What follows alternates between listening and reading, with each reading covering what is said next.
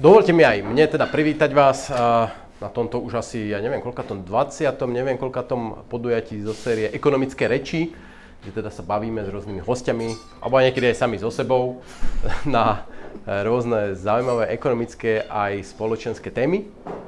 No a jak Rado hovoril, že ťa stretol pred dvoma rokmi, ja si pamätám, že som ťa stretol dávnejšie, prvýkrát na nejakej konferencii, kde ty si ešte zastupovala uh, pacientskú organizáciu, Môžem pripomenúť, aká to bola? Myslím, že ste krvné malignity? Hematologický pacient, hej. Takže ja si ťa najskôr pamätám ako vlastne zastupkyňu pacientských organizácií. Potom som postupne začal registrovať uh, aj tvoje knihy, odborné, ale pozor, Katka je autorka aj beletrie, aktuálne už dvoch noviel, ktoré si môžete kúpiť a potešiť sa nimi uh, na Vianoce. No a nejakú dobu dozadu, asi dva roky, Uh, ty si mi myslím, že... Ja už sa nepamätám, ako to prebehlo. Ty si mi poslala tú dizertáciu, že aby som sa... Uh, Radovi. Alebo Radovi. Tento mikrofóny sú strašné, tak neviem, čo s nimi... Naša kapela síce sa počuje veľmi dobre a hráme dobre, ale potom nám to väzbí. Každopádne, Katka bola na Univerzite v Edinburgh, kde vlastne si si robila mastra, alebo jak sa to volá, tá právnická verzia. A súčasťou bola teda dizertačná práca, ku ktorej ja som sa dostal a jej obsah sa mi páčil natoľko, že som si povedal, že ju skúsime, že bola by škoda, aby bolo Slovensko ukratené o takýto text, tým, že je v angličtine a predsa len také odbornejšie angličtine, takže nie to, nebolo to úplne čítanie na, uh, pre bežnú populáciu. Preto sme sa rozhodli, že to prero, preložíme a prerobíme na takúto jednoducho prístupnú knižočku, dokonca tam máme aj ISBN, takže je to skutočná kniha se vším všudy Eh, ktorú teda vydávame ako Ines. Môžete si ju, nie je, to, nie je to pre nás nejaká komerčná činnosť, takže môžete si ju aj ako pdf slovenské pdf stiahnuť z našej stránky zadarmo. Ak by ste chceli papierovú verziu, tak vám ju radi predáme za nákladovú cenu 5 eur. Potom požiadajte prosím vás uh, Inku. No a dnes sa budeme teda baviť o tom, čo si ty v tej svojej dizertácii lomeno knihe napísala. Tak možno na začiatok skús trošku povedať, že prečo táto téma z tých všetkých toho vesmíru rôznych tém, aby som teda vlastne povedal, o čom to je inovatívne lieky, právne a etické otázky. Táto téma, no tým, že ako si presne... Tak? Akože sadnúť so stoličkou. So stoličkou. To? Ja by som typala, že ešte bližšie Bližšie? Bližšie. Nie, bližšie. Dobre. Tak? Podľa mňa.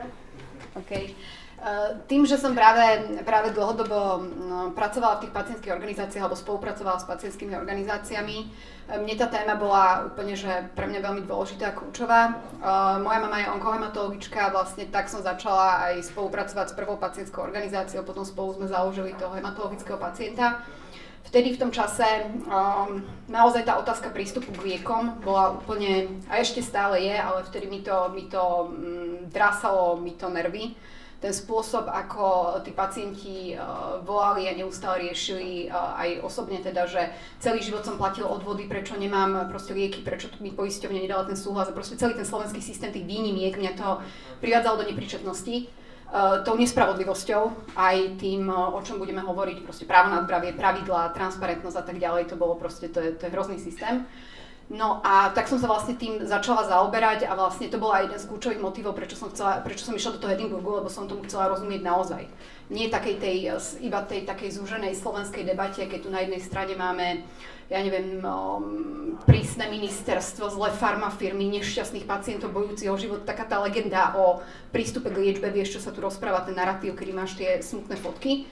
A, ale že vlastne čo je za tým, aj tie, tie práve ako sa volá tá práca, tie právne a etické etické súvislosti tak to nejako rozpliesť na takej, um, ja nechcem povedať, že vyššej úrovni, lebo to znie tak strašne tak nabubrelo, ale proste porozumieť tomu celému, že neísť iba po tej nejakej zjednodušenej verzii toho. No a samozrejme tam boli aj, aj ďalšie, ďalšie uh, tieto motívy, bolo to veľmi zrušujúce, mal som tam vynikajúcu školiteľku, čiže celá tá téma vlastne na tej univerzite bola obsiahnutá takým spôsobom, že ma to strašne ma to bavilo. Ako bolo to, bolo to fascinujúce. Ja som zase rozhovorila.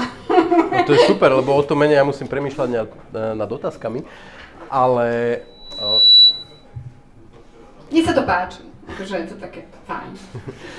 ale ako ja som pracoval tiež s, s pacientskými organizáciami a musím povedať, že na Slovensku sú relatívne triezve, ale v princípe úlohou pacientskej organizácie je ako bojovať za tých pacientov a snažiť sa, aby mali čo najviac tých liekov na tú svoju diagnózu. V princípe. Ale, a teraz trošku predbieham, tá tvoja kniha je, povedal by som, relatívne kritická. Takže bolo to také, že... Bolo to také, že Inka, nevieme odpojiť ten reprák? Alebo ho proste stíšiť na nulu? No, jednoducho, bolo to také, že, že od začiatku Skús tomu natvrdo. Ja ako človek s Alebo to budeme, alebo to proste ukričíme. Ja myslím, že ten mikrofón ani není potrebný. Ja som ich vypla teraz. No. Dobre. Ukričíme to, No super. jasné, jasné. Jak poriadna kapela. Čo som hovoril? Hovoril som to, že od začiatku si proste bola k tomu akože, uh, nie že kritická, ale mala si také nejaké podozrenie, že chcem poznať ďalej, alebo si išla do toho s naivnými predstavami, idem proste tu pomáhať pacientom a potom si časom si začala hovoriť, že možno, ale tam je za tým aj ako nejaká cost Uh, nie, rozhodne nechcem tu byť v pozícii človeka, čo pre, ako, ako niečo, ako že bol som, bol som skinhead a teraz bojujem za demokraciu, hej, tak toto nie je. Uh, alebo teda ľudské práva. To je, to je skôr o tom, že to veľmi súvisí s tým, že ja som nielen pôsobila v pacientskej organizácii, ale učila, učím a učila som to medicínske právo a vlastne predmety, ktoré s tým súvisia a aj sociálne zabezpečenie. A ja som uh, pre mňa je najzaujímavejšia tá otázka toho vzťahu toho jednotlivca k tej spoločnosti. To znamená, že čo je vlastne spravodlivé požadovať od spoločnosti, ktorej som členom a zase čo môže tá spoločnosť spravodlivo požadovať odo mňa, napríklad v kontexte e, zdravotnej starostlivosti je to otázka zodpovednosti, a to nie len v zmysle adherencia, spolupráca, ale aj otázka zodpovednosti za svoje vlastné zdravie, aby si nevyvolával proste náklady. Tým nechcem odbiehať tejto téme, ale proste ten vzťah toho k tej spoločnosti. A práve to, či, či je spravodlivé od spoločnosti žiadať úhradu nejakej tvojej liečby, toto je tá základná otázka. To je proste otázka solidarity, spravodlivosti, všetkých týchto veľkých tém. Čiže pre mňa to nikdy, ani to študovanie, tá pacientská organizácia nebola ako keby oddelená od toho zvyšku toho medicínskeho práva, ktorému som sa venovala a týchto otázok. A uh, keď sa bavíme o tom postoji k pacientským organizáciám, ja stále spolupracujem. Musíš rozlišovať, alebo nie, že musíš, hej, ale že je fajn rozlišovať, že o akých pacientských organizáciách, akých organizáciách hovoríme. Lebo tam tiež treba proste zdôrazniť to, že tá dizertácia bola písaná do Edinburgu v, v mysle toho prostredia tej, toho Spojeného kráľovstva, kde tie pacientské organizácie sú naozaj mnohé z nich, a to ja tam vlastne používam ten príklad tej cystickej fibrózy, o to sa vlastne nesie tou, tou, tou knihou, sú naozaj proste profesionálne telesa, ktoré naozaj robia tvrdú pacientskú advokáciu. Na tom nie je nič zlé. Len si musíme potom klásť otázku, že OK, a že čo vlastne sa snažíme dosiahnuť. Snažíme sa dosiahnuť, aby liek bol hradený. A kedy sa to snažíme dosiahnuť? Z podstaty veci sa to snažíme dosiahnuť vtedy, keď neprejde tými kritériami, ktoré sú všeobecne nastavené pre všetkých, hej, a sú nejaké, dajme tomu, že objektívne, transparentné kritéria, pretože keby nimi prešiel, nemusel by si bojovať o to, aby bol hradený.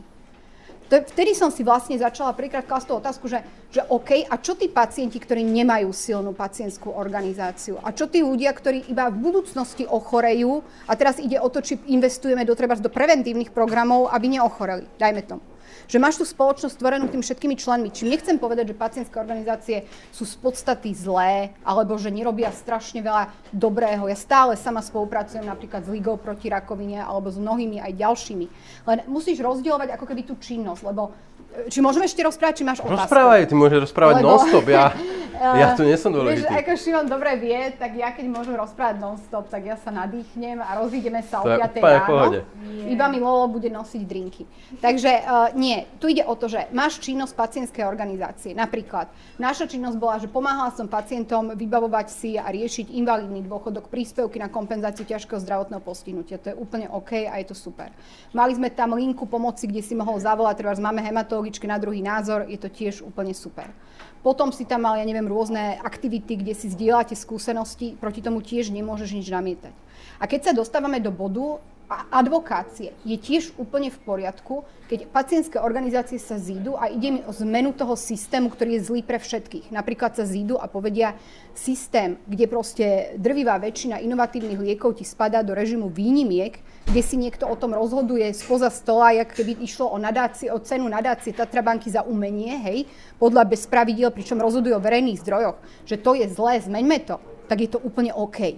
Ale v momente, keď ty začneš hovoriť iba o jednej skupine pacientov, jednom lieku, tak to prestáva byť OK z môjho pohľadu a podľa môjho názoru, lebo ty to vlastne ako keby, také slovo, ja strašne milujem dekontextualizácia, že ty tu máš nejaký kontext, hej, toho, čo vlastne dávame všetkým a na čo máme teoreticky a ty vytrhneš tú jednu tú skupinu, vyvinieš tlak a na konci dňa áno, oni to majú, ale čo tí ostatní. Čiže to je vlastne to, na čo v tej práci poukazujem. No, ty... Prepač, že to bol temer na jeden nádych.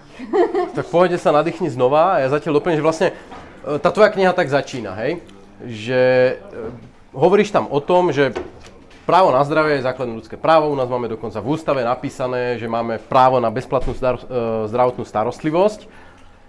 Ale ako každý človek, ktorý sa trošku zamyslí, že takto definované právo musí mať nejaké obmedzenia. A teraz ide o to, akým spôsobom sa tie obmedzenia nakreslia. A v podstate to základné pravidlo je, že, že moje, moje právo by nemalo obmedzovať práva tých druhých. A v prípade tej liekovej politiky, aké sú spôsoby, ako vlastne nakresliť tie hranice, že kde ja už presahujem a znižujem možnosti iných uplatniť svoje právo, aby som ja maximalizoval to uplatnenie môjho práva. Jasné. Uh, právo na zdravie vlastne znamená, že máš právo na dosiahnutie najvyššej dosiahnutelnej úrovne zdravia. A keď si to takto povieš, tak si povieš, že OK, tak potom akože keď je nejaká super, hyper inovatívna liečba niekde, tak ja predsa najvyššiu dosiahnutelnú úroveň dosiahnem tým, že budem mať tú liečbu. Lenže tam prichádza to ale, že právo na zdravie je sociálne právo. Sociálne právo znamená, že jeho naplňanie a ten rozsah toho, čo dostávaš, závisí od možností štátu. Čiže keby sa postupovalo tak, ako sa štát zaviazal, to je nielen z ústavy z medzinárodných dohovorov, tak všetky dostupné zdroje vrhá na to, aby čo najviac ľudí v tom priestore dosahovalo čo najvyššiu úroveň toho zdravia. Áno? To znamená, že ty si limitovaný tými ostatnými a aby to bolo spravodlivé, aby ste si to všetci uplatňovali zhruba rovnako, znamená to, že každá tá úhrada, teda to všetko, že štát zoberie všetky dostupné zdroje, ktoré má na zdravie, lebo tam máš aj právo na vzdelanie, aj množstvo iných ďalších práv, ktoré musíš akože zabezpečovať súčasne, tak dobre, ok, povieš si, že toto je všetko, čo môžem dať na zdravotníctvo alebo na zdravotnú starostlivosť a teraz musíš mať, a máš tu tých milión ľudí, jeden chce umelé klby, ďalší chce nové zuby, tretí chce genovú terapiu. A ty jednoducho musíš stanoviť pravidlá, transparentné, overiteľné, jasné, podľa ktorých posudzuješ, a to potom sa k tomu dostaneme, podľa čoho meriaš tú hodnotu za peniaze, aby si postupoval efektívne.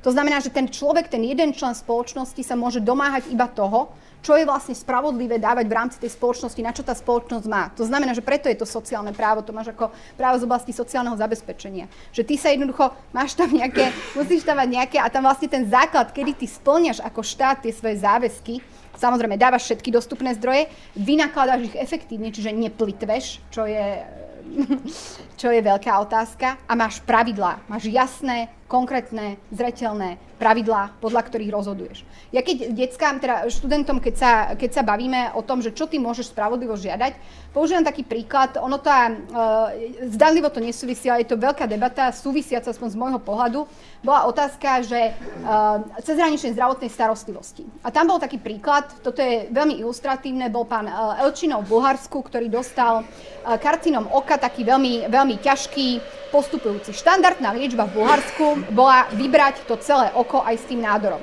Si vyliečený, hej? Ale nemáš oko.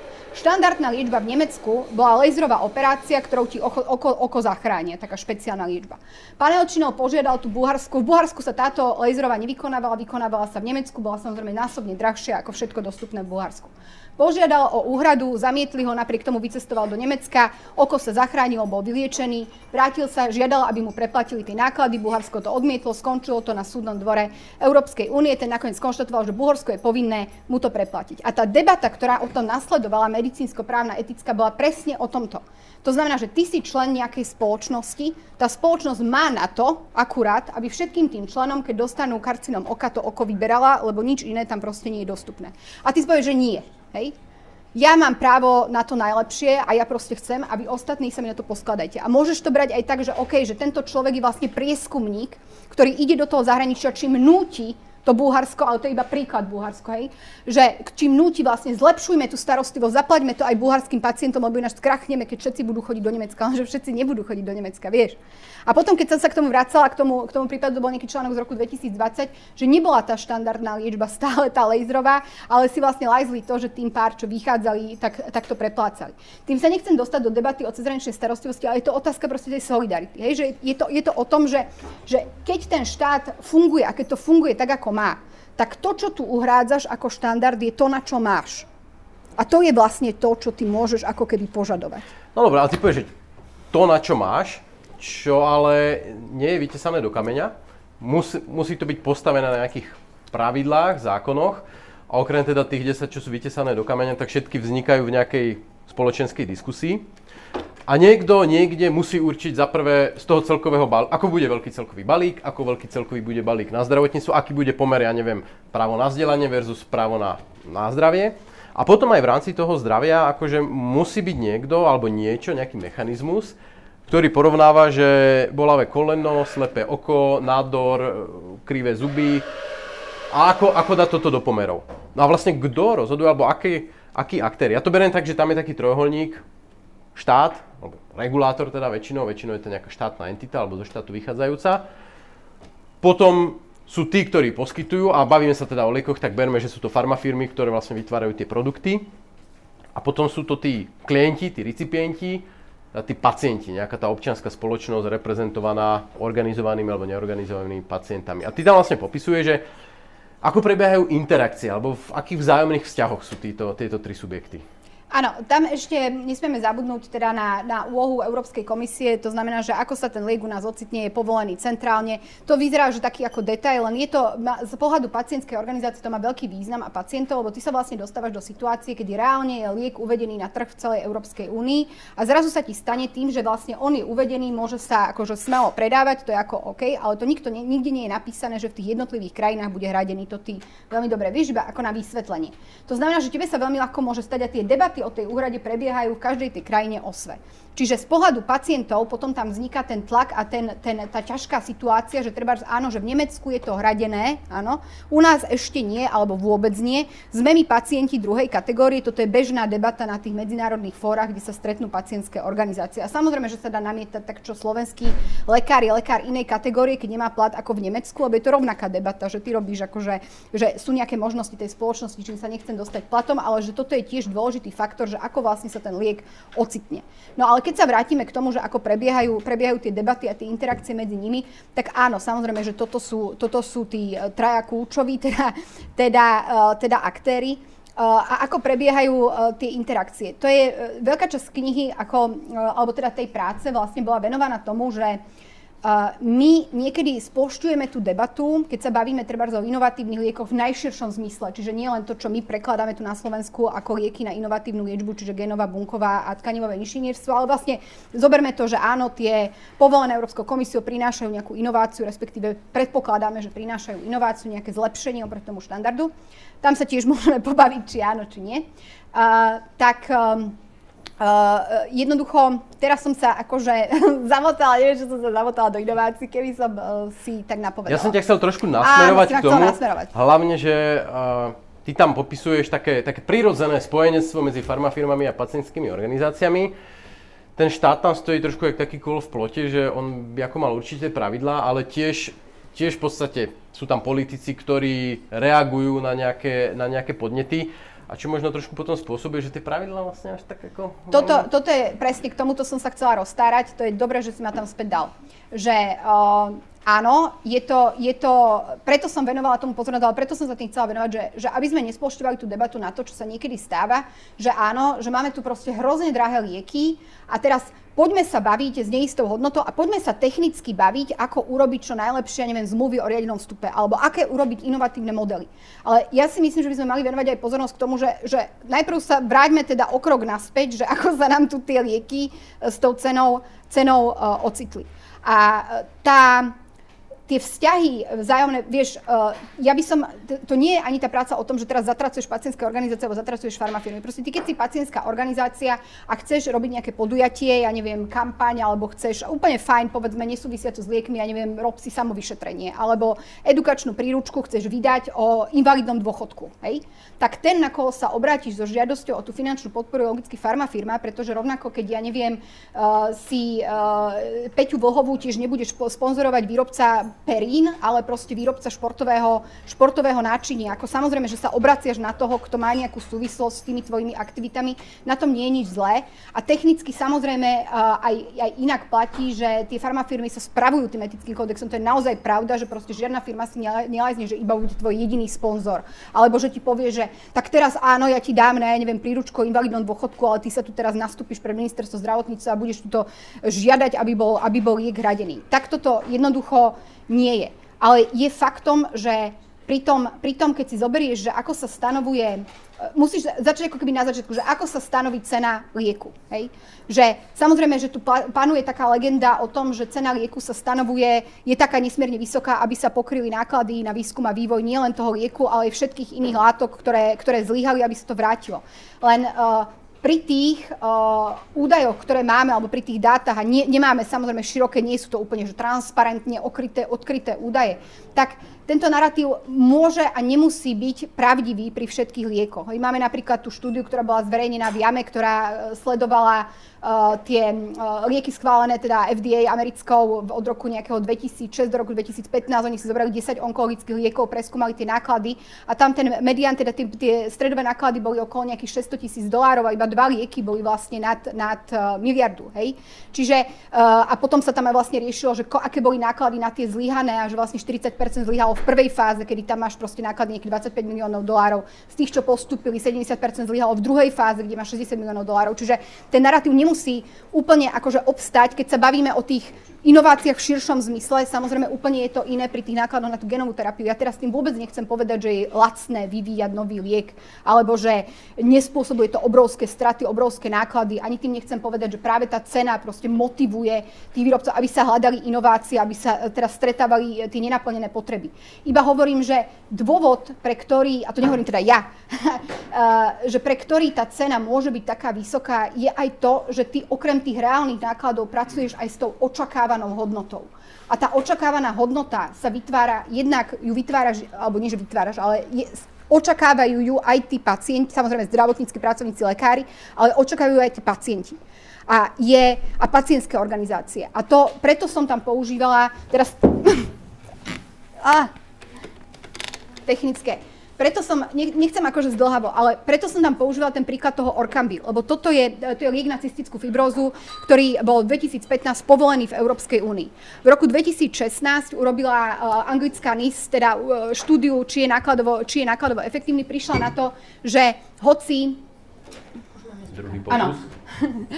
že, uh, že hoci teda je predpoklad, že znižuje, alebo teda reálne znižuje hospitalizácia antibiotickú potrebu užívania antibiotík, tak iba mierne zlepšuje funkciu plúc a tie dlhodobé vyhliadky sú neisté. A ten liek bol vlastne stanovený, e, tá cena na nejakých 131 tisíc eur v prepočte na pacienta a rok, e, čím úplne, že bol brutálne prekročený prach, ktorý mala NIS. On, e, tá náklady na jedno kvôli pri, pri tom lieku boli niečo vyše 200 tisíc libier, čo samozrejme vieme, že pri Anglicku je ten, je ten threshold, ten prach oveľa, oveľa nižší. A preto vlastne povedala anglická národná zdravotná služba, že ho nebude hradiť. No a na základe toho potom vznikla obrovská kampaň, kde e, pacientské organizácie chodili s tými e, dýchacími maskami postávať, nie že postavať, no chodili, proste robili masívne kampane. V novinách vychádzali články, že odsudzujete e, anglické deti na smrť Hej, nezachránia sa tie deti. A už sa nepovedalo, že no tak možno sa nezachránia, tie reálne e, výsledky, ktoré od toho očakávame, sú možno,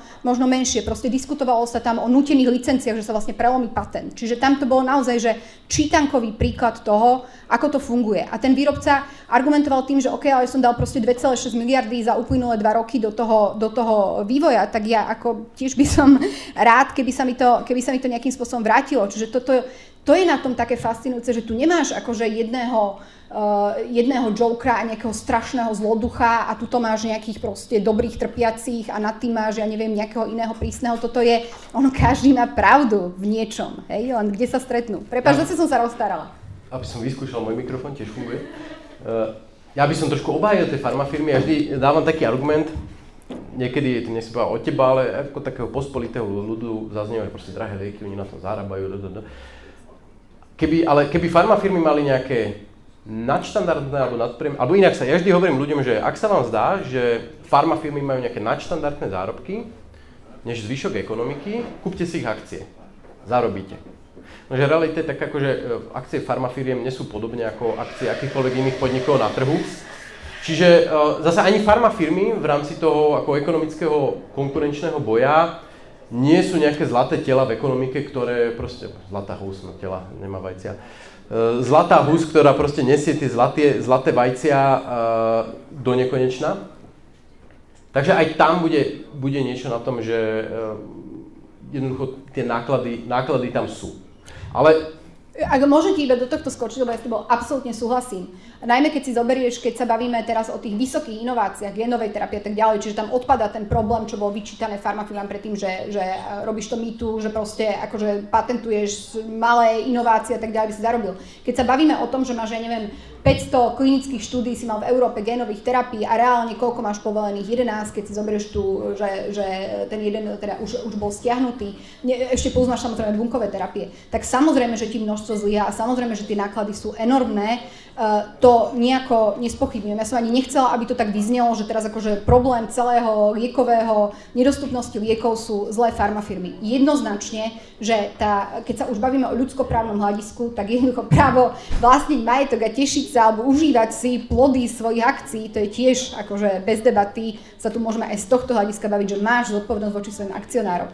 Lenže na druhej strane uh, máš aj zodpovednosť ľudskoprávnu, ako majú všetky uh, biznisy, uh, to je ten uh, rámec Spojených, Spojených národov, tie guiding principles o uh, biznisy a, a, a ľudských právach, že ty máš tiež zodpovednosť nejakým spôsobom uh, chrániť, rešpektovať uh, tam, kde môžeš prispieť k prístupnosti, tak tam by si sa mal o to usilovať. A tam samozrejme sa môžeme baviť o tom, že či práve farmaceutická spoločnosť má z ľudskoprávneho hľadiska sa snažiť znižovať cenu, ja neviem, v takom Nemecku, aby zvýšila prístupnosť nejakého lieku. To znamená, že zase som sa, zase som sa rozrečnila, ale môj point je v tom, že rozhodne netvrdím, že celý problém je v tom, že sú tu nejaké zlé farmafirmy, ktoré sú tuto akože idú nieko, vôbec nie. Je to ako biznis, chceš zarobiť, proste robíš to za účelom dosiahnutia zisku, vymyslel si niečo svieže, podarilo sa ti to proste pretiahnuť celým tým procesom, aj ti to povolili, no tak iste, že chceš, aby sa ti to vrátilo. Na tom ako nie je nič, nič nepochopiteľné. Ak sú tu ľudia z farmy, tak teraz sme sa vyvinili, môžeme pokračovať. uh, Ja to beriem tak, že ten hlavný problém je, že je nejaký balík na lieky, povedzme, že ten balík na lieky je plus minus daný, akým spôsobom ho rozdeliť. A teraz e, je tam niekoľko faktorov, že sú tam emócie, ako ty si hovorila, niektoré diagnózy vedia vyvolať väčšie emócie ako niektoré iné, proste bolesti chrbta, ako s tým nikoho e, alebo syfilis, hej, s tým by si nikoho, nikoho nedojmeš, ale ako v princípe je to, môže to byť podobná bolesť ako s rakovinou, neskončí ti to, že a môže, môže byť zásadne invalidná a podobne. Čiže sú tam rôzne emócie. Ďalší faktor je uh, schopnosť hodnotiť dopad tej liečby. Čomu sa ty tam tiež venuješ, že my máme, máme vymyslené akože krásne vzorce na kvaly, koľko to prinesie rokov života, ak, ak, aké to má náklady. V podstate je to taká barlička, hej. nejakým spôsobom sa musí rozhodovať a rozhoduje sa takýmto, ale ty tam popisuje, že ako toto rozhodovanie častokrát docízne vedecky, tak na konci dňa je dosť postavené na vode. Áno, a to bolo presne to Orkamby, že celé tie analýzy, analýzy uh, inštitútu, ktorý to hodnotil, sa nakoniec uh, spláchli, uh, pretože sa uzatvorila proste dôverná dohoda a uh, Orkamby sa, Orkamby sa sprístupnilo.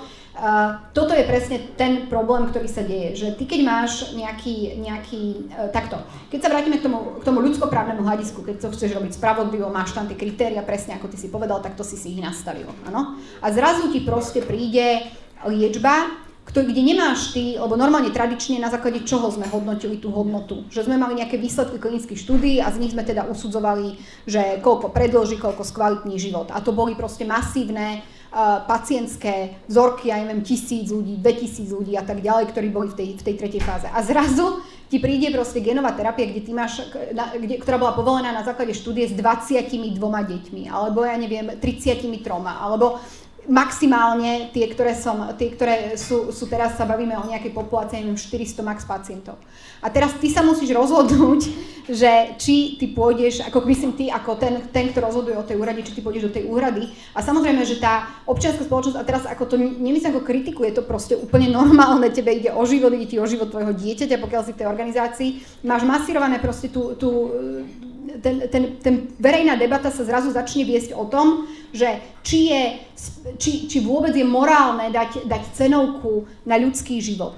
Či je to, toto dieťa zomrie, áno, keď nebude liečené. A toto je vlastne ten tlak, ktorý sa tam, ktorý sa tam vytvára a na ktorom končí v mnohých, mnohých prípadoch taká tá, Uh, taká tá racionálna debata. Či nechcem povedať, že racionálnu debatu musíme viesť tým, že neuhradíme. Len mali by sme sa baviť na základe nejakých, nejakých dát, aby to bolo spravodlivé voči tým iným. Lebo tu si, tako uvedz, uved, tu si treba uvedomať tú situáciu, že my tu reálne máme pacientov, ktorým sme povedali, že ich liečbu hradiť nebudeme, lebo sa nám to neoplatí. Lebo sa nedostal ten liek do kategorizácie, lebo sme neudelili tú výnimku. A teraz im povieme, že OK, tebe to nebudeme hradiť, lebo na, na základe výsledkov aj reálneho života, aj klinických štúdí vieme, že ja neviem, či to predlží život, očakávame 6 mesiacov pri nákladoch, ja neviem, teraz vymyslím 100 tisíc eur a to sa nám neoplatí. A teraz tento pacient je už, teda si povedzme, že sa s tým vyrovnal a zrazu vidí, že dobre, a tak tomuto, tomuto uhradíme vlastne, ja neviem, milión alebo dvojmiliónovú, na základe čoho? A ja nehovorím, že to nemáme robiť, len je tu aj tento človek stále, hej, títo ďalší ľudia. Lebo my to niekedy staviame do takej roviny, ako keby teraz vlastne prvýkrát v našich dejinách ľudstva ideme riešiť, či ideme dávať cenovku na ľudský život v úvodzovkách. No ale my keď robíme kategorizáciu, my, my, my v podstate ako sa o tom rozhodujeme, že o čom sa rozhodujeme, že či nám stojí za to, niekomu, ako či, či nám prináša hodnotu za peniaze niekoho tu i zachraňovať. Nie, ako ja nie som ekonóm, ale ako prípada mi to celkom ako takýto proces. No a to ako treba povedať, že my sme ešte v takej úvodnej fáze toho, čo sa bude diať, lebo uh, väčšina tých diskusí prebieha o liekoch na relatívne zriedkavé choroby. Hej? Ale ja som si vlastne pozrel, koľko bolo nových, koľko FDA zaregistrovalo nových uh, molekúl. Okolo 50 to bolo minulý rok. Pozrel som si prvú desiatku, koľko stoja na trhu, alebo niektoré ešte nie sú na trhu, ale odhadovaná cena. V podstate asi bola tam jedna kontrastná látka, ktorá bola pomerne lacná. Všetko ostatné bolo minimálne v desiatkách tisíc, väčšina ale bola 100 plus a častokrát to bolo, že nie že jednorázovo, ale trvalo každý rok. Čiže nám tu prichádza ako taká lavína, by som povedal, nových molekúl, a v niektorých prípadoch aj na pomerne časté choroby, neviem, či si počula o Aduhelme, na eh, Alzheimerovú chorobu, vlastne, ktorú má na Slovensku koľko, 70, 80, 100 tisíc ľudí. Eh, v Spojených štátoch milión, 2 milióny ľudí by boli potenciálni, potenciálni pacienti pre tento liek, a ktorý stojí tiež v rádovo desiatkách tisíc ročne a ten pacient to musí brať trvalo. Čiže tu sa bavíme o totálne disruptívnych nákladoch. A teraz je otázka, akože, akým spôsobom sa k tomuto postaviť. Lebo tá Zolgens má 2-3 deti ročne, krát 2 milióny, dá sa to zaplatiť z rezervy premiéra, čo dáva fitnesskám a proste na nejaké, ja neviem, podujatia. Tak to sa dá. Ale v momente, keď tu začnú chodiť lieky, kde sa bavíme o nákladoch v rádoch mnohostoviek miliónov eur, tak ako ten systém už, ne, už nebudem môcť ísť takýmto mediálnym spôsobom, že kto zakričí, tak ten dostane, pretože tu sa budeme baviť o tisícoch a tisícoch pacientov. A že jednou z ciest, možno ako sa k tomu postaviť, sú práve tie nové spôsoby úhrad, manage entry agreements a potom niektoré ďalšie. Ale a keďže tvoja celá kniha je trošku skeptická, ty si skeptická aj k tomuto, ak som to dobre, dobre načítal. Že vidíš tam akože je to možno trošku taký hype. Ja len aby som vysvetlil, nie asi všetci vedia, čo sú to manage agreements. Eh, v princípe dnešné lieky sa platia tak, že, že ako náhle je liek kategorizovaný, tak je to per krabička. Hej. Predpíše sa, pacient dostane, a za každú ampulku, krabičku, tabletku ide nejaká cena. Manage entry agreement sú o tom, že sú tam dané nejaké kritéria. Ideálne, keď sú to nejaké performance kritéria, to znamená, že berem tento liek, ktorý by mal spôsobiť, že nebudem slepnúť. A po pol roku, alebo po roku, alebo po 5 rokoch ja idem proste na očnú kontrolu a pokiaľ som neoslepol, tak ten liek poisťovňa preplatí, alebo doplatí, alebo dá splátku, alebo a naopak, keď som oslepol, že ten liek nezabral, tak platba sa vráti. To sú ako veľmi zjednodušene uh, nejaké management agreements s performance kritériami. Ale bude to fungovať? Niečo takéto? Toto je, je, je, je práve ten, ten problém. My v podstate, vieš, mali sme veľkú novelu zákona o úhradách liekov teraz, teraz v lete, kde sa teda um, rozšírili, alebo teda z, podmienky kategorizácie, to znamená, že aj tie, tie lieky, tie inovácie v širšom zmysle, aj tie inovácie genová, bunková sa budú dostávať, alebo majú sa dostávať ľahšie do kategorizácie, sa rapidne alebo radikálne sa, sa zvýšil prach. Tam pri, a to samozrejme zmenili sa aj podmienky uzatvárania týchto, týchto zmluv, pokiaľ by sme sa bavili o naozaj týchto výkonnostne orientovaných zmluvách, že si naozaj stanovíš si uh, nejaké, nejaké kritérium, že podľa tohto budem posudzovať, že tá liečba skutočne funguje nejako v čase, vtedy uvoľním, ja neviem, prvú tranžu po roku, že si to zároveň rozdelíš si to na splátky a spojíš si to s tým, že sleduješ nejaké parametre, tak samozrejme je to, je to výborné a dáva to zmysel. Lenže kde už uh, krajina, ktorá nie je schopná naplniť bazálny onkologický register nejakými aktuálnymi dátami, kde tu my aké systémy budeme zavádzať. Toto je prvý problém. A druhý problém je v tom, že uh, ja som teraz čítala veľmi zaujímavú štúdiu, kde sa uh, to robila Trinity, taká americká spoločnosť, kde sa vlastne pýtala tých amerických plátcov, samozrejme tam je iný systém, ale teda tých, v jednotlivých tých, tých poisťovniach, že ako vlastne oni sa stavajú ku genovej terapii a k tomu, že ako budú vlastne, aké, aké tie meačka, aké tie zmluvy budú zatvárať, či budú sledovať ten výkon. A e, tí riaditeľi hovorí, že akože vedia, že keď prídu tie ďalšie, že asi to budú musieť robiť, len tam je ten problém práve toho, že pri tejto genovej ty tam vždy budeš mať veľmi úzku skupinu ľudí, ktorí sú na to, ktorí sú na to indikovaní. Akože ono to nemusí byť ani vyslovene, že samo o sebe zriedkavé, ako je tá spinálna muskulárna, ale aj v rámci toho infomu alebo tých hematologických alebo akýchkoľvek, tá populácia, pre ktorú je to vhodné, už po tých relapsoch, že sa im to ochorenie vracia, je taká úzka, že tie náklady na to, aby ty si viedol tie registre a teraz to sledoval a vyhodnocoval a či sa ti to vracia, uh, nevždy sa to, nevždy sa to, sa ti do toho chce a vieme, ako to dopadlo v Taliansku, že to teda sa, uh, že, že tento systém zlyhal. Preto samozrejme, aby som sa k tomu vrátila, že najviac sa, alebo najjednoduchšie je riešiť to tým, že si dohodneš tú, tú zľavu, alebo si to, ako to máme my u nás teraz tej, v, tej, v tom zákone, že teraz si dohodneš, že maximálny objem úhrady zdravotných poisťovní za 12 rokov, čiže si stanovíš ten nejaký ten, nejaký ten strop. Akože áno, len tam je to proste to riziko, že aj keď si pozrieš uh, uh, prepočty k tomu návrhu zákona, keď pripravovali, alebo teda dávali do Národnej rady tú 363, oni tam počítajú pri týchto, pri týchto um, genových na hematologické malignity, s ktorými počítajú so štyrmi, počítajú so zľavou 40%, že sa dohodne. To znamená, že niekedy to na mňa pôsobí, ale nie som ekonomka, ako keby tá, tá cena, s ktorou sa to nastrelí, alebo tá prvá, je taká, že hrozná cena a vlastne každý počíta s tým, že si dohodne nejakú zľavu a keď ty v každej tej krajine si dohodne dohodneš zľavu, tak vlastne ty nemáš benchmark ako keby, rozumieš? Že ty nevieš, čím to máš porovnávať, že čo má dohodnuté Nemecko a či ty si není oklamaný, hej, dajme tomu, lebo ty nevieš, čo je dohodnuté tam. To znamená, že s týmto ja mám problém, ale nie kvôli tomu, že by som to nedoprijala, že nejako to robiť musíme, len problém je v tom, že ako ty chceš vlastne, stále sa bavíme o verejných zdrojoch, áno? Že to naozaj jediným našim cieľom je proste ako dohodnúť si niečo, aby to, vieš, bolo a potom vlastne nevieš to ako keby vysledovať, nevieš to vyhodnotiť a kde sa potom podeli tie transparentné kritéria, keď sa potom vraciame k tomu, e, k tomu právu na zdravie k tým ostatným členom spoločnosti. Mne len o toto ide. Tým zase nechcem povedať, že tu mám nejaký akože patent, že som objavila nejaké úžasne iné nové riešenie. Samozrejme, že nie. Iba Považuješ to za zlepšenie? Akože si rada, že existujú management No jasné, akože keby neboli, tak e, prečo by sa niekomu na Slovensku oplatilo túto so Slovenskom tu čachrovať cenou, by povedali, že OK, no tak toto je naša, naša cena, e, nedáte, nedáte, nedohodneme sa, nedohodneme sa. Tak samozrejme je to spôsob, bez debaty sú tie zmluvy spôsob, ako sprístupňuješ tie lieky pre tých pacientov. Inak my sa tu obhadzujeme termínmi a príkladmi z krajín a podobne, ale na to je tá kniha, to sú len nápovedy, všetko nájdete tam, všetko, čo sa tu spomenulo. takže určite potom nezabudnite. Ešte jedna vec, ktorá v tejto téme ešte nezaznela je, že my sa tu stále bavíme ako keby o priamých nákladoch e, na život pacienta, zlepšenie jeho zdravia, nejaké zlepšenie prežívania a snažíme sa tomu dať nejakú akože finančnú hodnotu a na základe toho oceniť ten liek. Ale ešte tu možná dimenzia jedna a oceniť spoločenské prínosy toho lieku. To znamená napríklad, že uh, ja nie som odkázaný, nemusí sa o mňa niekto starať, možno nie som schopný alebo dlhodobo nie som invalid, že možno dokážem pracovať, nepotrebujem možno nejaké nákladné pomôcky na, na svoj život.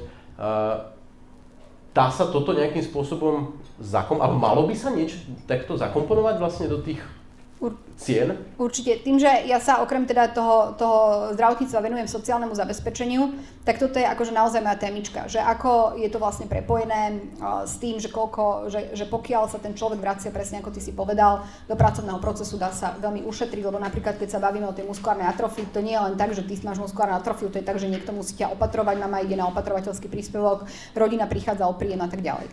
Len tam je obrovské, obrovské ale v tom, že my opäť, keď sa bavíme o nepriamých nákladoch, ja mám pocit, že tú debatu splošťujeme na to, že tak hurá, tak všetko vlastne takto vieme ako odhaliť, lenže to nie je pravda. Lebo ty si musíš vyberať indikácie. Ty keď si vyberieš napríklad, a ja tam spomínam proste, e, keď je, mal si chronickú myeloidnú leukémiu, kedy si sa na to umieralo, potom prišli inhibitory tyrozinkinázy, berieš lieky, neumieraš, chodíš normálne do roboty, tam tá spoločenská hodnota v zmysle toho, že máš e, to, pracovnú produktivitu, lebo to e, prevažne postihovalo proste tých mladých dospelých, ktorí naozaj sa mohli vrátiť do práce, bola odhadnutá na nejakých 143 miliónov za nejakých prvých uh, amerických dolárov za nejaké prvé roky. To znamená, že áno. Alebo keď si zoberieš napríklad migrénu, že tým s migrénou ulahávaš do postele, si práce neschopný, tak samozrejme si v produktívnom veku, tam je ten pík tej migrény, alebo ten vrchol je práve keď v produktívnom veku, tak pokiaľ máš funkčný liek na migrénu, že si schopný pracovať s týmto liekom, opäť tam máme brutálne prínosy v tom, čo sa vlastne usporí na tých nepriamých nákladoch sociálneho zabezpečenia. Ale, tam je aj to ale, že pokiaľ, a teraz to poviem veľmi natvrdo, ale ja to naozaj nemyslím nejako zle, pokiaľ ty máš ochorenie, ktoré ti spôsobuje invaliditu, odkázanosť a tebe sa trochu zlepší, čiže ťa nevylieči ten liek, iba ti to trochu zlepší, predloží ti život, áno, tak vlastne predlžuje aj to obdobie invalidity a odkázanosti. Druhá vec, pokiaľ ty máš pacienta alebo pokiaľ máš ochorenie, kde e, máš, e, štatisticky sa ti, to, sa ti to najčastejšie diagnostikuje, neviem, v dôchodkovom veku a teraz prvá nechcem byť pochopená tak, že som proti dôchodcom, ak to nepracuje, nech nie je, ale ty, e, tiež to nie je také jednoduché, ako si odôvodniť, že ty ušetríš nejaké náklady, pokiaľ toho pacienta liečiš. Vieš, čo myslím? Čiže to je tá slavná, čo tam spomína, tá Philip Morris štúdia o fajčení v Českej republike z roku 2001, ktorá bola ako brutálne napadnutá, to je bez debaty, len ako e, ten, ten výsledok bol, že či spoločnosť neušetrí, pokiaľ ty uh, zomrieš tesne predtým, než, než dosiahneš dôchodkový vek. To nie je, ako teraz to nemyslím ako svoj nejaký názor, lebo niekedy sa mi stáva, že keď prezentujem tieto názory, potom som obvinená no, zo akože strašných, strašných vecí. Áno? A my sme mali podobný prípad Rado, keď raz eh, povedal, že uh, nie je v poriadku, keď zamestnávateľ musí znášať náklady toho, že zamestnanec ide eh, na pohreb, tak odborári ho skoro zožrali. Ja keď som sa pripravoval práve na túto časť tejto témy, tak som si našiel dokonca štúdiu z 2017, myslím, z Kanady, kde vyratali kladnú hodnotu eutanázie. Že oni prišli na to, že zavedenie alebo nejaké rozšírenie, neviem, či tam majú, nemajú eutanáziu, by prinieslo asi 140 miliónov úspor tomu systému. Čiže keď ako ťaháme túto spoločenskú hodnotu eh, v podstate dôsledne, tak prídeme na to, že ako v mnohých prípadoch proste eutanázie je spoločensky najvýhodnejšie riešenie. A tu by som ťa pedagogicky doplnila, v Kanáde majú asistovanú samovraždu. Ďakujem, ďakujem, tak som teraz poučený. Ale mňa napadla ešte jedna vec, a ktorá sa neobjavuje v tvojej knihe, je, alebo ja, ja pracujem ešte mentálne s takým konceptom, že pionierstva, že napriek tomu, že mnoho týchto drahých liekov sa ukáže ako slepé cesty, napríklad aj ten Aduhelm sa ukazuje, že ono to asi nebude až také dobré, ako na začiatku to vyzeralo, a veľká nádej, tak sú to takí tí pionieri, ktorí prešlapávajú ten výskum dopredu a že možno ten ďalší liek, ktorý bude stávať na tomto výskume, už naozaj niečo prinesie. A že vlastne či aj toto nie, tie, tie vysoké ceny za tie neisté lieky, či nie sú trošku aj daňou za to pionierstvo, že proste tieto prvé lieky ako keby prešlapú cestičky tým druhým, ktoré už budú možno oveľa účinnejšie a oveľa lacnejšie, ale bez tých prvých málo účinných, drahých, ale proste objavných liekov by možno aj neboli. Bez debaty. Uh, toto je, toto je samozrejme, je to veľká pravda, ale mne v tejto súvislosti napadol taký citát um, z českého okrúhleho stola uh, odborníkov o genovej terapii a o tom, ako sa to vpúšťa Česká republika ináč oveľa ďalej, lebo tam majú už certifikované centra, od roku 2019. My, lebo tú genovú terapiu samozrejme ani, ani, ani tie hematologické tie karty nemôžeš podávať úplne hoci kde v ambulancii, ale musíš mať na to certifikované, certifikované centrum, kde to podávaš, čiže tam sú aj náklady súvisiace s tou hospitalizáciou. My sme sa to pokusili v zákone riešiť, ale uh, nie o tomto. Ale pointa je v tom, že, že predseda Českej hematologickej spoločnosti, profesor, uh, uh, prednosta uh, kliniky, kliniky hematológie z Brna, teda nie nejaký zlý človek, sadista, čo nedopraje, povedal, že by sme sa ako spoločnosť, teda tá Česka, mali baviť o tom, či my máme na to, aby sme tú terapiu vpúšťali. A toto je, toto je práve to, že samozrejme, že ty nemôžeš zastaviť ten pokrok a to, že ľudia budú, budú sa liečiť a budú, budú ďalej. Len ja, toto ma vlastne priviedlo k tej téme na začiatku, taká tá obava o taký ten spoločenský zmier. Alebo ako to povedať? Lebo ty znesieš, že niekto bohatý sa vozí na Mercedesu, zatiaľ čo ty šlapeš, rozumieš tam na no, bicykli. Aj znesieš, že niekto chodí na súkromné školy a tvoje detsko je tam, rozumieš, na bežnej základke. Ale to, že e, niečie dieťa sa vyliečí z akútnej leukémie, zatiaľ čo tvoje zomrie, tak to už by si zniesť nemusel. A to je práve tá moja celá obava, že keď sa budú, budú čoraz drahšie, bude ich čoraz viac, nebude sa to nejako riešiť, že si povieme, že OK, toto ešte uhradíme a však potom niečo vymyslíme a tak niečo túto 300 miliónov nájdeme, že kde je tá hranica, kým to tá spoločnosť ešte bude na to mať. A že čo bude potom, keď na to nebudeme mať, ale zároveň tie lieky tu budú. Vieš, čo myslím? Áno, ale zase my sa tu tom bavíme v šerci, sme ťažkí intelektuáli, ale podľa mňa, keď, eh, keď sa pozrieme na väčšinovú populáciu, ja som sa ešte nestretol s prípadom, že by niekto povedal, že dohaja tam tí proste s tou genovou terapiou, kvôli ním ja mám, eh, nemám proste toaleťak v nemocnici, hej? A ako v princípe o tom to je, ale eh, že ľudia vôbec ešte nerobia takéto porovnania. Oni ako keby hľadajú, že za to môže vláda, neviem čo, ale zatiaľ tam není, že by niekto zavidel niekomu liečbu. S tým som sa ešte nestretol. Neviem, možno ty cez tej pacientské organizácie a že či myslíš, že ako dospieme do tohto stavu, že si budeme tu navzájom ukazovať prstom, že tam tá diagnóza, oni akú majú super liečbu a naša diagnóza, akú má zlú liečbu a, a oni by nemali mať takú liečbu? Vieš čo, myslím si, že do toho stavu dospieme. Ja ešte mám taký, um, si mi veľmi pekne nahral, že, že keď, uh, vieš, je strašne ľahké v tejto debate povedať, že každý život má, lebo takto, keď so študentami sa bavím na túto tému, vždy proste veľká skupina, ktorá povie, že, že musí, lebo robíme také hry, že sa hráme, že je kategorizačná komisia, máme si vybrať, kam dáme 2 milióny eur a tak. A vždy uh, sú, je tam skupina, ktorá povie, že, že ja som za to, aby sa hradilo úplne všetko, každému, lebo to má na to právo, tak čo je len keď trochu sa mu zlepší, toto je jednoducho povinnosť spoločnosti to urobiť. A ja vždy na to poviem, že OK, toto je veľmi fajn, každý život má nevyčísliteľnú hodnotu. A čo konkrétne zo služieb štátu by ste sa vy vzdali, aby toto bolo zabezpečené? S čím by ste boli OK, keby bolo menej? Že už by neboli vlaky zadarmo, už by nebolo možno školy zadarmo, úplne vysoké školy, že ste s tým OK? A že toto budeme, toto budeme zabezpečovať? Lebo je strašne ľahké povedať, lebo proti tomu ani nemáš čo povedať. Vieš, keď niekto ti povie, ako, ako bola tá debata o Zolženzme, že, že, že nemôžeme, nemôžeme dať proste, nemôžeme ako spoločnosť povedať, že nedáme 2 milióny e, eur za vyliečenie dieťaťa. Áno? Že to je, proste, to je proste druh hodnotového úsudku, ktorý ako spoločnosť nemôžeme vyriecť v poriadku, ale proste potom čoho sa iného chceme a aký, aký je výsledok, či ti tí študenti povedia? Potom je z toho vždy taká živá debata, akože rôzne, ako môj cieľ nie je nikoho presvedčiť ani mu povedať, že joj, milíš sa alebo niečo, iba chcem, aby o tom uvažovali. Mňa toto ako baví na učení to, že, že nie, že sa budeme hovoriť, že ja neviem, koľko je dojazdový čas záchranky alebo takéto veci, alebo ako sa staneš poskytovateľom, ale aby sme uvažovali, čo je za tým, lebo tie právne predpisy sa menia.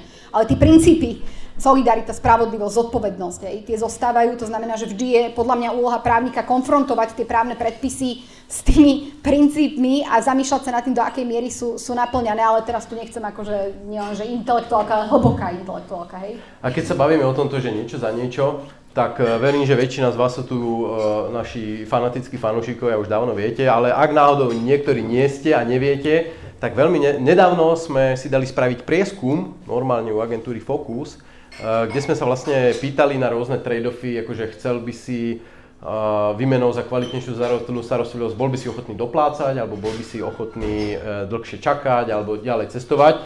Tak máme túto aj v papierovej verzii tie výsledky aj s našim nejakým komentárom, prípadne ich nájdete na webe. No akože čas pokročil, ale my stále, mám, my stále sme v takom strašne pesimistickom tóne. Môžem k tomuto, lebo ja som ťa počúvala u Braňa Závodského a ja ano, som o tom super, rozmýšľala. Super. Celú cestu, čo som išla z Bystrice, som o tom rozmýšľala. A to je, to je presne to, že ja som hlboko presvedčená, že na to, aby sme hradili tie, tie veľké, veľké inovácie, a si myslím, že by sme ich teda, keď povieme si, že ich hradiť máme, tak jednoducho naozaj to vedie k tomu, že tie, tie nechcem povedať, že hlúposti, ale tie jednoduché veci jednoducho si budeme hradiť sami. A čo je moja veľká téma a je ešte to, že ako je prepojené zdravotníctvo a sociálne zabezpečenie a to nie len v zmysle toho, že sa budeme baviť o liekoch.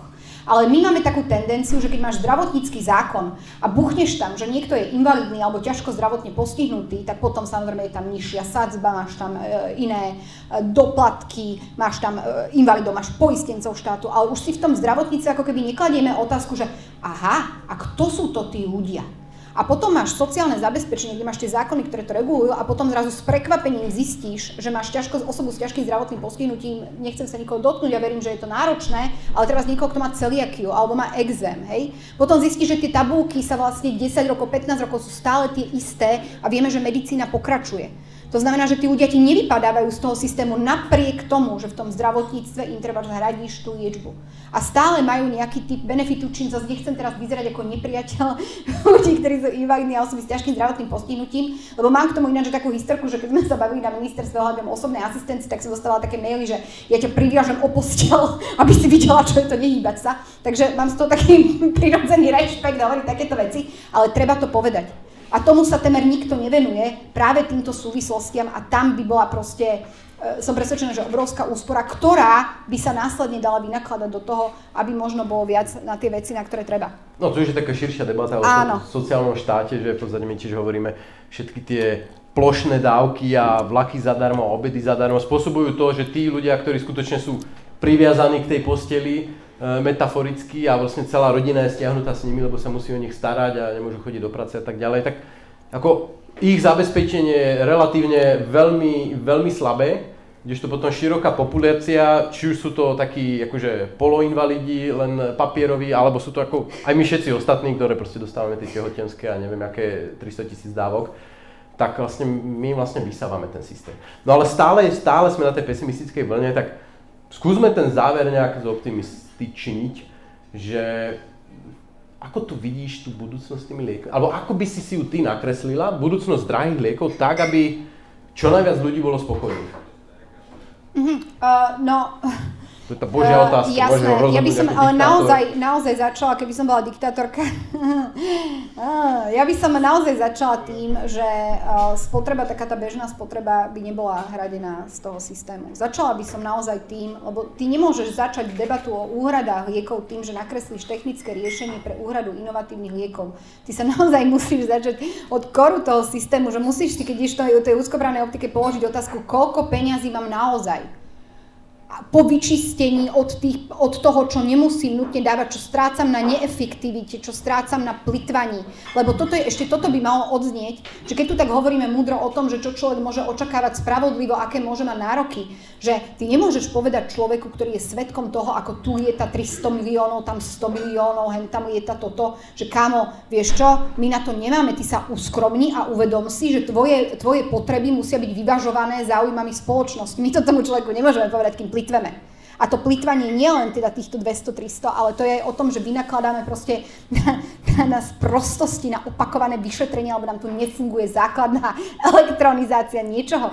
To je akože samozrejme, že keby sme sa posunuli k liekom, tak ja by som bola proste za výkonnostne orientovaná že sorry, proste farmafirma nedostane, dokiaľ sa nepreukáže nejaký účinok v nejakom endpointe, nie, nie, niečo nebudem rozprávať takto, to je otrasné používať takéto výrazy, ale že, že dobre je možno nejaká, nejaká základná platba a potom v splátkach dostáva sa za to, keď sa preukazujú tie výsledky. Lebo a ako inak to chceš robiť tú hodnotu za peniaze? Lebo keď ty nemáš tie široké pacientské populácie, na ktorých to preukazuješ z tých štúdií, že máš tam 22 ľudí, ako ty chceš platiť za hodnotu? No jedine v reálnom čase, že podmieníš platbu nejakým výsledkom. Lebo ináč je to nespravodlivé voči tým, ktorým neplatíš, lebo máš výsledok, že bude to iba 6 mesiacov. Vieš, čo myslím? A ja si opäť prihrejem polievočku, že my máme ďalšiu publikáciu, ktorá sa volá, uh, zaoberá inovatívnymi úhradami. Nie len teda Manage Entry Agreements, ale napríklad aj v podobe tzv. Netflixového predplatného, že jednoducho štát, poisťovňa, niekto si u poisťovne jednorazovou platbou kúpi vlastne e, pokrytie pre celú populáciu, splátkové metódy, ktoré vlastne, problém tých managed entry agreements je, že, že e, vlastne to ťažisko dôka, ten, tá ťarcha dôkazuje na strane uh, tých pacientov a tých lekárov a tých, tých, tých poisťovní, kde to je často problematické, ale že sa to obráti a tá platba pôjde len vtedy, keď tá farma firma preukáže, že boli splnené tie kritéria. Čiže nejaké nejaké spôsoby sa tam vyvíjajú a hovorím, že inovácie sú dôležité nielen teda v tej matérii tých liekov, že nový liek, ale inovácie aj v tých platobných metódach, obchodných modeloch eh, a v spôsobe, akým sa, akým sa vyvíjajú, vyvíjajú lieky. Čiže je to optimistický záver toto? No, ja myslím, že asi trošku, trošku sme to skúsili. Jasné. To je vlastne možno otázka na vás. Ďakujem Katke za moju časť rozhovoru a dúfam, ja ďakujem že... tebe za moju časť rozhovoru.